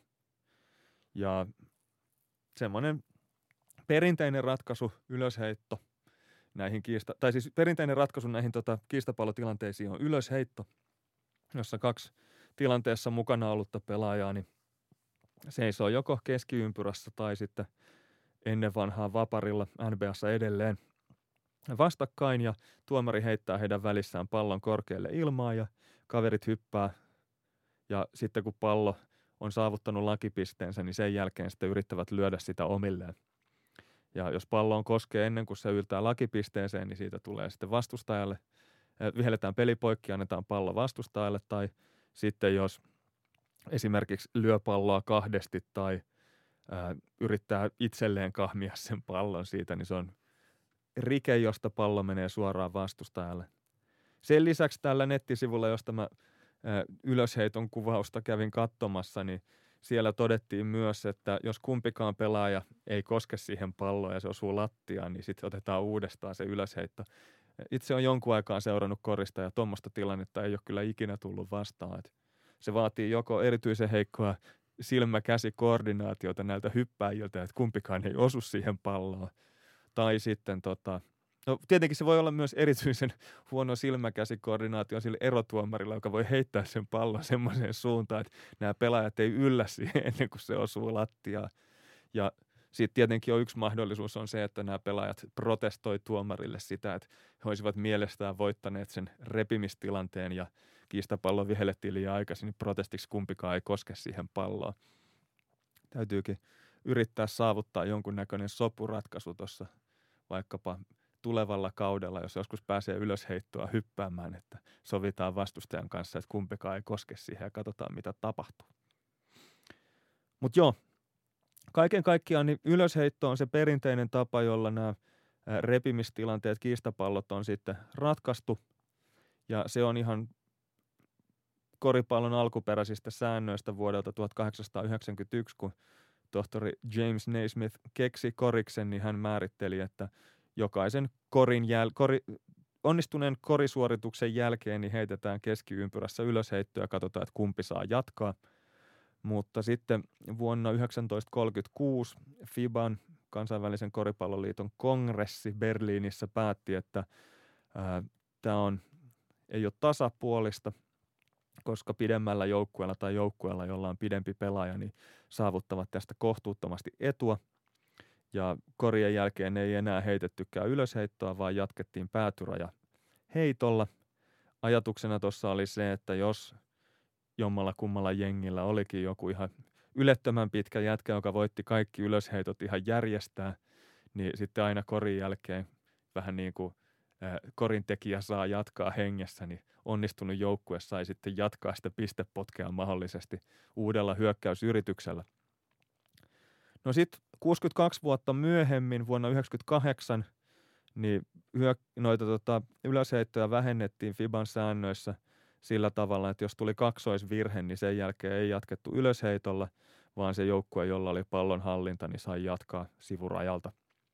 Sitten vuonna 2003 todettiin, että ylösheittoja tarvitaan ainoastaan ensimmäisen tai se ottelun alussa ja sitten toisen puoliajan alussa ja sitten mahdollisten jatkoerien alussa.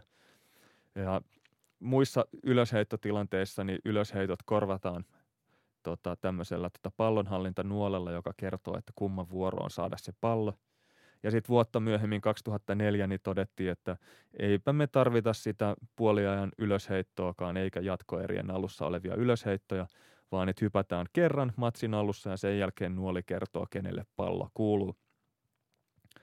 Ja NBAssa homma menee hieman eri tavalla. Siellä heitetään ylösheitto matsi alussa ja jatko erien alussa.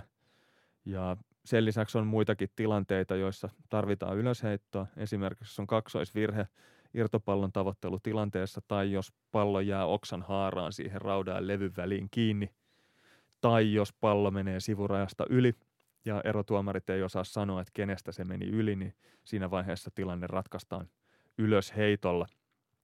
Ja sitten jos mietitään, että onko tämä nyt hyvä ratkaisu, tämä ylösheitto, ja olisiko sille jotain vaihtoehtoja, niin useimpien mielestä niin ylösheitot ei ole paras ratkaisu kiistapallotilanteiden ratkaisemiseen, koska ensinnäkin ne hidastavat peliä jonkin verran – ja siinä, että pelaajia sommitellaan siihen kaarelle ja yritetään saada niiden hyppäävien pelaajien kädet pois tieltä, kun heitetään sitä palloa ylöspäin, niin siinä menee oma aikansa. Ja siinä sitten kuunnellaan Chris Crossin jump, jumpia tai jotain muuta vähän liiankin pitkää. Mutta toinen merkittävä ää, epäkohta näissä tota, ylösheitoissa on se, että ne ei ole tasapuolisia. Eli onhan se vähän erikoinen tilanne, että jos kaksi pelaajaa on kiinni pallossa, niin sillä pidemmällä pitäisi olla jonkunnäköinen etulyöntiasema siihen, että kenelle se pallo annetaan sen jälkeen. Ja jossakin monologissa on taidettu yrittää perustella sitä, että pidemmillä pelaajilla on koripallossa tietty kilpailuetu, mutta sitä ei ole mitenkään erityisesti kuitenkaan määritelty koriksen säännöissä. Ei sanota, että pidemmät pelaajat saavat aloittaa tai jotain vastaavaa. Niin se, että kiistapallotilanteissa pidemmällä pelaajalla on niin selkeä etu, tarkoittaa sitä, että kaikki säännöt, jotka johtaa ylösheittoihin, niin suosii suoraan näitä pitkiä pelaajia. Ja tämä korostuu erityisesti niissä tilanteissa, joissa ylösheittoon joudutaan vaikkapa sivurajatilanteessa, jossa erotuomarit ei osaa päättää, että kummalle joukkueelle pallo kuuluu, niin onhan se vähän vaikea perustella, että minkä takia tämmöisessä tilanteessa niin se joukkue, jolla on se 230 pitkä kaveri, niin minkä takia niiden pitäisi tämmöisissä tilanteissa sitten saada se pallo itselleen. Eli jos tuomarit mogaa, niin se joukkue, jolla on pisin pelaaja, saa edun. Ei kuulosta ihan hirveän tasapuoliselta. Niin sen takia sitten yliopistokoriksessa NCAAssa aikoinaan esiteltiin sitten tämä possession arrow, eli pallonhallintanuoli, joka ensimmäisen ylösheiton jälkeen niin sitten osoittaa ylösheiton hävinneen joukkueen suuntaan. Eli seuraava epäselvä tilanne menee heille ja sitten su- nuolen suuntaan vaihdetaan ja tällä tavalla sitten päästään tota nopeasti eteenpäin. Ja FIBAN säännöissä kiistapalloista, kiistapalloja seuraavista ylösheitoista tosiaan luovuttiin vuonna 2003 ja otettiin käyttöön tämä vuorotteleva pallon hallinta. Äh, se on tota, äh, mielenkiintoista, aika nopeasti aika menee. Itse voisin väittää, että tuosta uudistuksesta on korkeintaan viisi vuotta aikaa. Sen lisäksi sitten se ei ehkä ole ihan niin yksikäsisteistä ja suoraan selkeää se, että toi kiistapallojen ratkaiseminen possession arrown avulla tai pallonhallintanuolen avulla olisi jotenkin nopeampaa ja selkeämpää kuin näiden ylösheittojen avulla, koska esimerkiksi kakkosdivarissa niin hyvin usein käy sillä tavalla, että sitä nuolta ei muisteta puolihajan jälkeen kääntää ja jossain vaiheessa toisella puoliajalla niin joudutaan sitten yhdessä erotuomareiden kanssa käymään läpi se, että kuinka, kuka voitti ylösheiton ja montako kiistapalloa sen jälkeen on tullut, eli kenelle tämä seuraava epäselvä tilanne kuuluisi sitten määrätä. Ja siihen usein menee ihan merkittäviäkin aikoja, että näissä tilanteissa varmasti olisi nopeampaa vaan laittaa kaksi kaveria siihen tota viivalle ja heittää pallo ylös ja sitten se pidemmän kaverin joukkue saisi sen pallo itselleen tasapuolistahan se ei missään nimessä olisi. Sitten kaikissa hyvissä monologeissa pitää olla tilastoja, niin mä nyt olen hieman taustottanut tässä sitten sitä, että miten nämä kiistapallot ja ylösheitot ovat NBAssa menneet. Sehän on harmillista, että näitä niin kuin kiistapalloja sinänsä ei tilastoida – ja olisi oikeasti tosi mielenkiintoista tietää, että ketkä on parhaita repimään palloa itselleen, mutta tilastoitavana tapahtumana tämmöinen melkein kiistapallo on, joku voisi sanoa, että jopa liian häilyvä. Eli nämä mahdolliset melkein kiistapallot niin näkyy tilastoissa riistona tai ei näy ollenkaan. Eli jos on tämmöinen melkein kiistapallotilanne ja toinen repäsee sen pallo itselleen, niin jos hänen joukkueellaan ei ollut palloa ennen sitä repäisyä, niin hän saa riiston. Kun taas sitten, jos pallollinen pelaaja meinaa tuhria pallon vastustajalle, mutta onnistuu sen sitten repimään takaisin itselleen, niin sitä ei merkitä eh, nykyaikaisiin boxscore-tilastoihin mitenkään. Se vaatisi tiettyä herkkyyttä kyllä tilastoijalta katsoa kaikkia semmoisia levypallon jälkeisiä pallon tavoittelutilanteita. Okei, toi oli melkein kiistapallo ja toi voitti – mutta se on ainoa tapa, jolla näistä repimistilanteista voitaisiin saada jonkunnäköistä mustaa valkoiselle. Ja ää, se on ihan mielenkiintoista sitten, että, että ketkä tämmöisissä tilanteissa oikeasti olisi hyviä, kun tätä dataa ei ole olemassa. Ää, itse muistan yhden erityisen kovan kiistapalloilijan meidän junnujoukkuessamme oli – kiistapallomestari Mikko Hiekkataipale, jota fiilisteltiin. Eli mikro- ja minipojissani hiekkis aina ja ihan koko ajan ajautu kiistapallotilanteisiin ja se ei oikeastaan riippunut siitä, että kummalla joukkueella oli pallo ja ne tilanteet aina oli semmoisia todella hikisiä, hidastempoisia nyhjäyksiä. että jos se olisi ollut niin kuin vaikka kreikkalais-roomalaiset painia jotain Saimaan norppaa vastaan, niin mä luulen, että kyllä tämä tota, meidän joukkuekaveri olisi määrätty mattoon passiivisuudesta.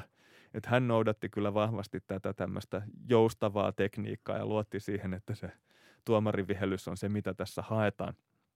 Mutta kyllä mä muistan, että Hiekkis joskus runteli jonkun vastustajan pikkujätkä jollain lonkkaheitolla ja vastustajan valmentaja tuli ihan kentän puolelle huutamaan siitä, että toi käyttää judoa.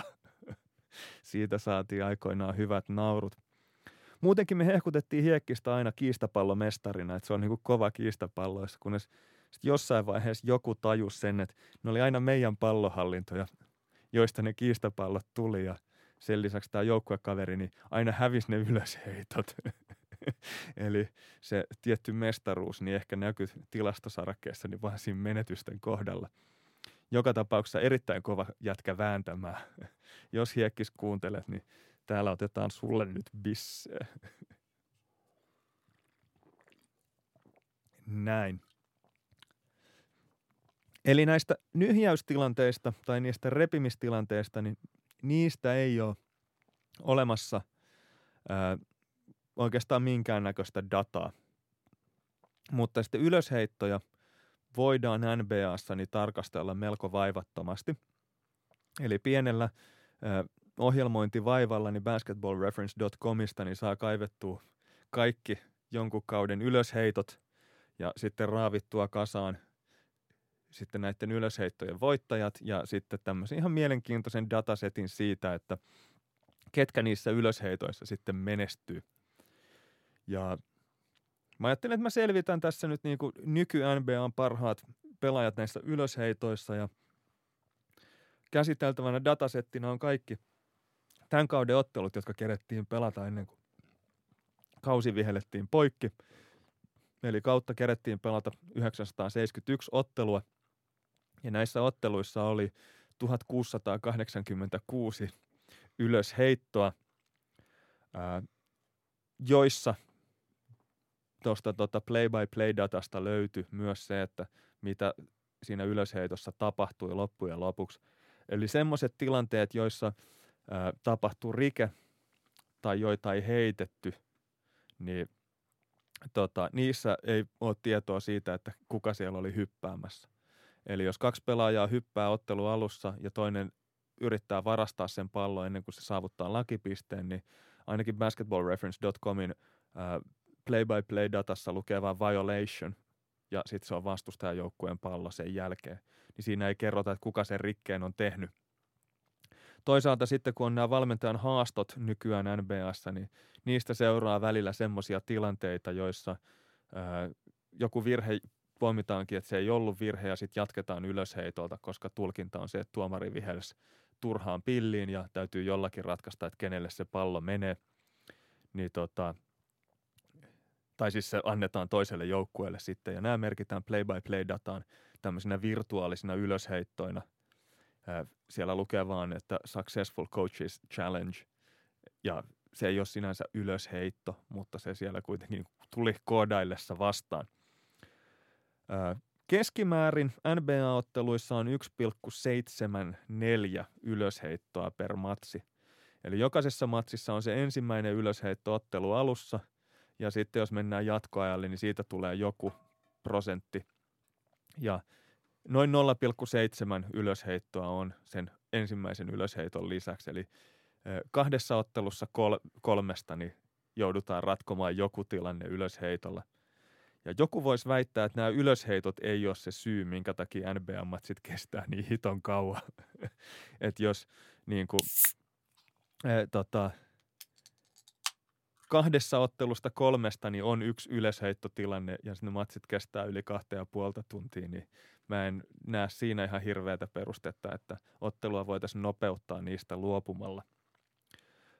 ylösheittoihin osallistuneita pelaajia kuluneella kaudella oli 359 kappaletta, eli ihan hitusen alle 12 hypännyttä pelaajaa per joukkue, mikä on sinänsä mielenkiintoista, koska ajatuksen tasolla tarkoittaa sitä, että jokainen pelaaja on jossain vaiheessa joutunut hyppäämään. Tämä oli semmoinen, että nosti kulmakarvoja ja saattaa olla, että paremmalla ajalla tarkistan sen, että mitäköhän siellä oikein koodi on syönyt ja ulos sylkenyt.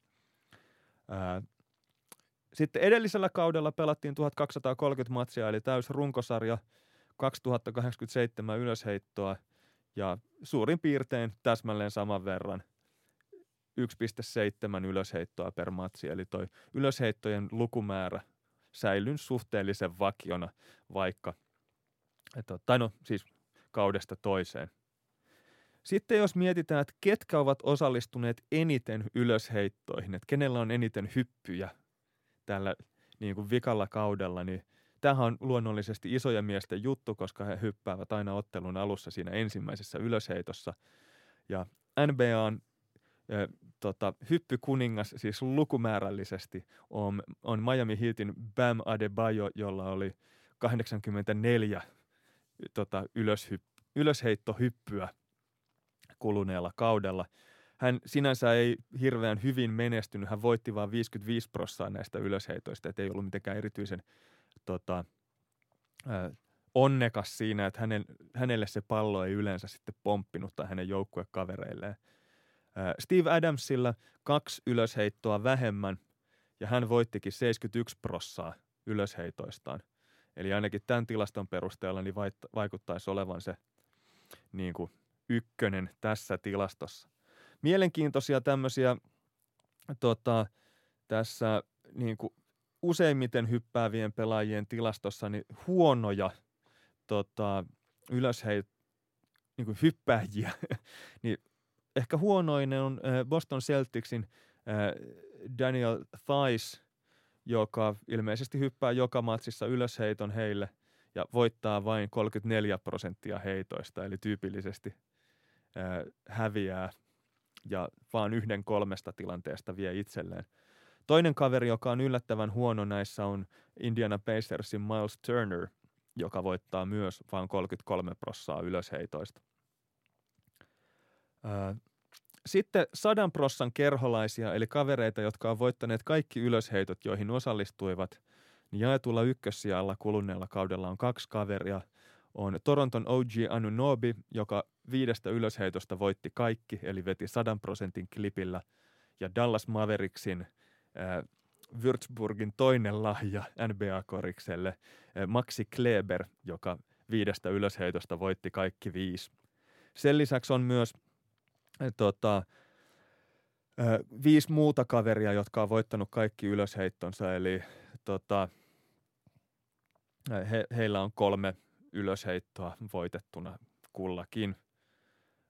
Sitten huonoimmat hyppääjät, joilla on vähintään kymmenen ylösheittoa hypättynä, niin huonoin näistä on Dallas Mavericksin Dwight Powell, joka 14 hypyllä niin vaan on päässyt vain 21 prosentin klippiin.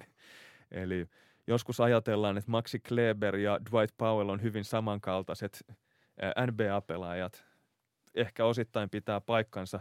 Kleber parempi puolustamaan, heittämään kolmosia ja voittaa 100 prosenttia ylösheitoistaan ja Dwight Powell voittaa vain 21 prossaa. Sinänsä jännä tilanne. Kaveri on kuitenkin äliupeissa ihan liigan ykköskastia.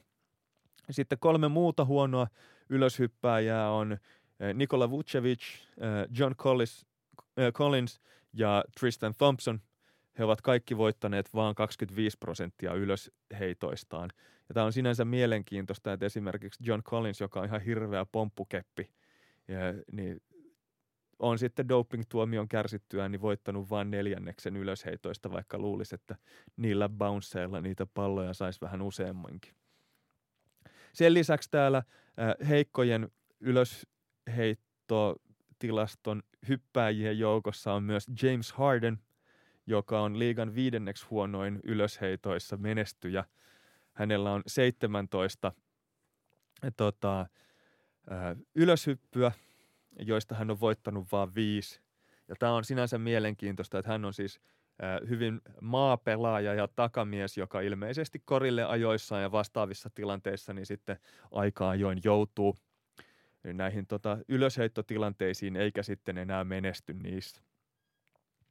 Sitten on tota, kaikkein parhaat vähintään kymmeneen ylösheittoon osallistuneet hyppääjät, niin se on mielenkiintoista, että 69 pelaajaa on hypännyt vähintään 10 kertaa ja heistä paras on Brook Lopez, joka voittaa 74 prosenttia ylösheitoistaan.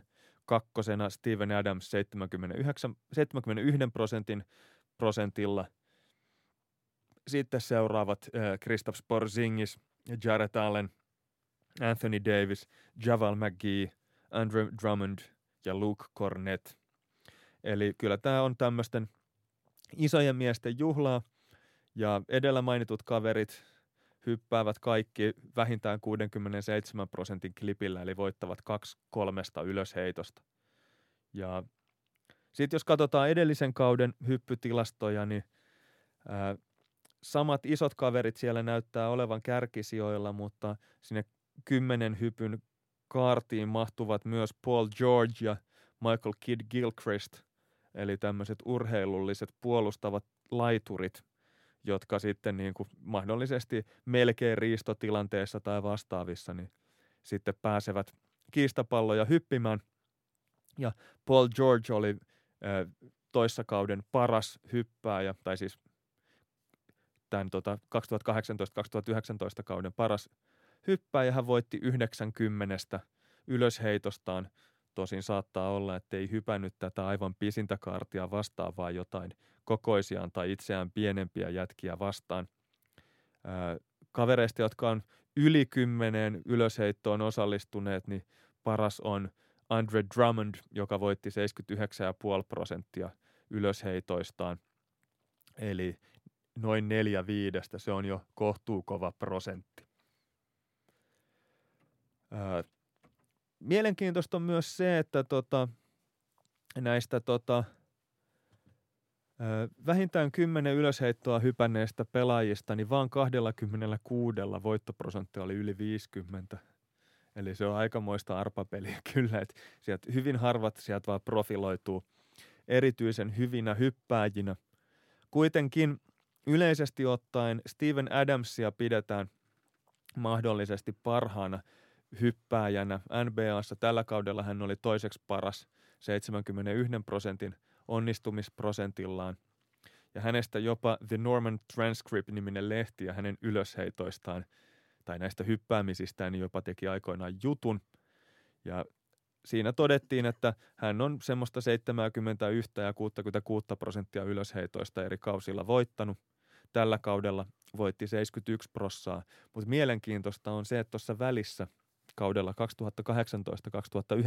2018-2019 niin Steven Adams voitti vain 57 prosenttia ylösheitoistaan, eli siinä oli tämmöinen 14 prosenttiyksikön raju pudotus, mikä ehkä kertoo vähän siitä, että tämä ylösheittojen voittoprosentti ei ole kauhean ennustettava tilasto, mikä laskee sen käytettävyyttä ja yksi tekijä siinä on se, että nämä otoskoot on melko pieniä ja sitä kautta noissa aika paljon vaihtelua siinä, että ketkä sieltä kullakin kaudella erottuu.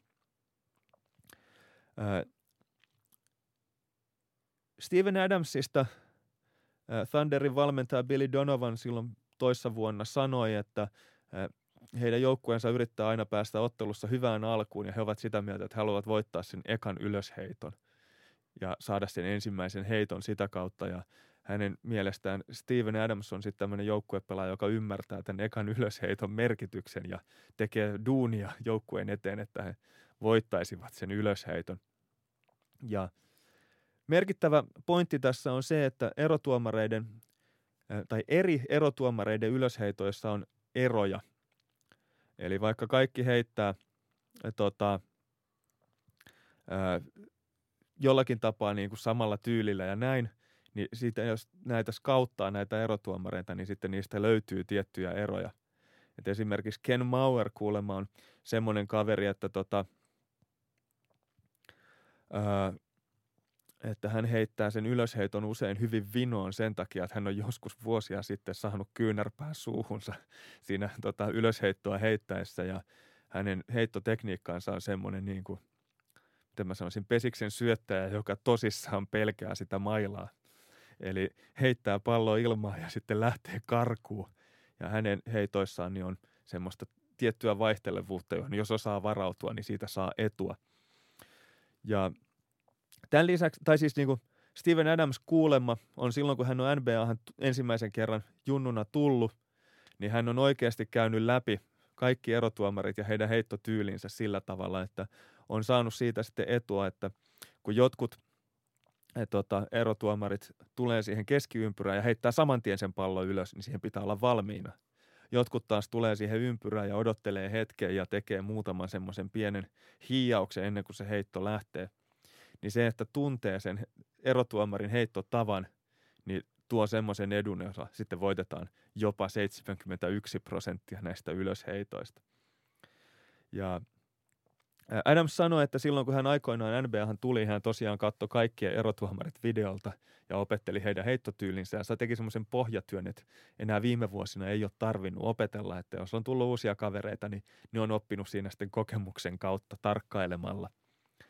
Ja Steven Adams myös sanoi, että kyse ei ole pituudesta, vaan että se on ajotuksesta ja nopeudesta se tota, ylösheittojen voittaminen kiinni – Mä myös sanoisin, että se on tosi helppo tämmöisen seven footerin sanoa, että se ei ole, se ei ole vaan hänen 2.13 pituutensa, vaan myös se, että hän on taitopelaaja. Steven Adams yleensä ehkä tunnetaan semmoisena rymistelijänä enemmän, niin annettakoon hänelle se, että, että hän on niin kuin taitava myös tässä. Että hän on se kaveri, joka on sitten pistänyt sen extra effortin siihen, että voittaa joukkueelle näitä ylösheittoja. Mä en tiedä, mun mielestä tämä oli ihan mielenkiintoista. Jos tämä täytyisi jotenkin ää, tota, vetää nippuun, tehdä jonkunnäköinen yhteenveto näistä kiistapalloista ja ylösheitoista, niin mä haluaisin ehkä muistuttaa sitä, että, kuulijoita siitä, että kiistapallot saattaa niin kokeneellekin koripalloentusiastille niin vaikuttaa semmoiset vähän itsestäänselvältä jutulta – ja ne on niin kuin helppo sivuuttaa sillä, että no niin, nyt ne räpels ja tuli kiistapallo ja ei oikein nyt homma mennyt niin kuin piti ja, ja semmoista niin kuin, se on usein palloa hallitsevan pelaajan sähläys, joka johtaa siihen kiistapalloon. Ää, mä haluaisin korostaa sitä, että ne ei ole mitenkään itsestään selviä nämä kiistapallot ja ne kertoo yllättävän paljon koripallosta sekä urheilulajina että invaasiopelinä, koska – jo pelkkä mahdollisuus sille, että kaksi pelaajaa voi olla pallossa niin tiukasti kiinni, että tilanteen selvittämiseen tarvitaan erotuomaria ja sääntöjä. Se kertoo koriksesta jotain. E, eli palataan siihen, että korissa on peli, jota pelataan käsillä. Ja jos sitä ei pelattaisi käsillä, niin kiistapalloja ei voi syntyä. Ja toisaalta sitten koripallo on peli, jossa pelaajien välistä kontaktia ei ainakaan virallisesti sallita. Eli jos kyseessä olisi yhtään fyysisempi peli – niin peliä ei tarvitsisi viheltää poikki heti saman tien, kun meinaa näyttää siltä, että pallosta aiotaan nyt vääntää liian fyysisesti. Ja sen lisäksi siinä, että kiistapallotilanteita ratkaistaan ylösheitolla NBAssa, niin siinä on semmoista tiettyä historiaa havinaa, koska nämä ylösheitot juontaa juurensa aivan alkuperäisiin koripallon sääntöihin vuodelle 1891 – Eli ne on jonkunnäköinen muinaisjäänne NBA-säännöissä. Äh, ja sitten myös se, että äh, kansainvälisen koripalloliiton FIBAN säännöissä puolestaan on siirrytty näistä jokseenkin aikaa vievistä ja epätasapuolisista ylösheitoista tämän pallonhallintanuolen käyttöön, niin kertoo siitä, että koripallo on laji, jonka säännöt kehittyy hitaasti, mutta varmasti ja jatkuvasti. Eli peliä koetetaan kehittää – sekä vastaamaan uusia pelityylejä ja pelitapojen kehittymistä ja toisaalta sitten vastaamaan yleisön odotuksiin ja siihen, että jos nämä muuttuu, niin sitten reagoidaan muuttamalla sääntöjä. Eli kyllä mä sanoisin, että kiistapalloissa on paljon enemmänkin kuin pelkästään se, että peli vihelletään poikki ja sitten tulee joko ylösheitto tai sivuraja. Kyllä ne kattaa ton ihan koko koripallon kaikessa rikkaudessaan. Ää, mä en usko, että mulla on muuta sanottavaa kiistapalloista. Ei muuta kuin kiitokset kuuntelijoille ja ehdottomasti tärkeintä, kiitokset myös vieraalle. Kauhean kiva, että pääsit käymään. Kiitos. Oli tosi mukava käydä.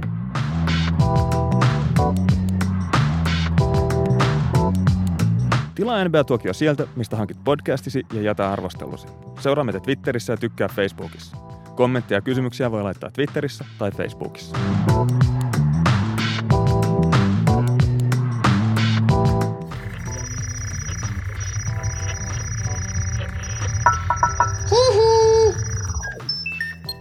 Jakso.fi